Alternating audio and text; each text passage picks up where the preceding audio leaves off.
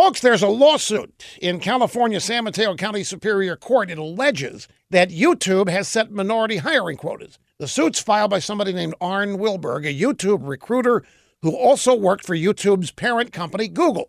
Now, Wilberg claims that last spring, YouTube recruiters were instructed to only interview female, black, or Hispanic applicants. The suit also says the company told recruiters to purge the applications of anybody not fitting those categories. Wilberg, a white male, says he complained, and when he was ignored, he went to Google management. And shortly after that, they fired him. Google says this is rubbish, that they don't use identity to hire, just merit. Now, according to the Wall Street Journal, 69% of Google's employees are men. White and Asian guys account for 91% of the Google staff, and the tech industry has had a big push to diversify. The journal also reports that people familiar with Google and YouTube hiring practices corroborate some of the lawsuit's allegations, including the hiring freeze on white and Asian guys and YouTube's use of racial quotas. The journal says the lawsuit threatens to ignite simmering controversy about Silicon Valley's politics and whether its predominantly liberal ideology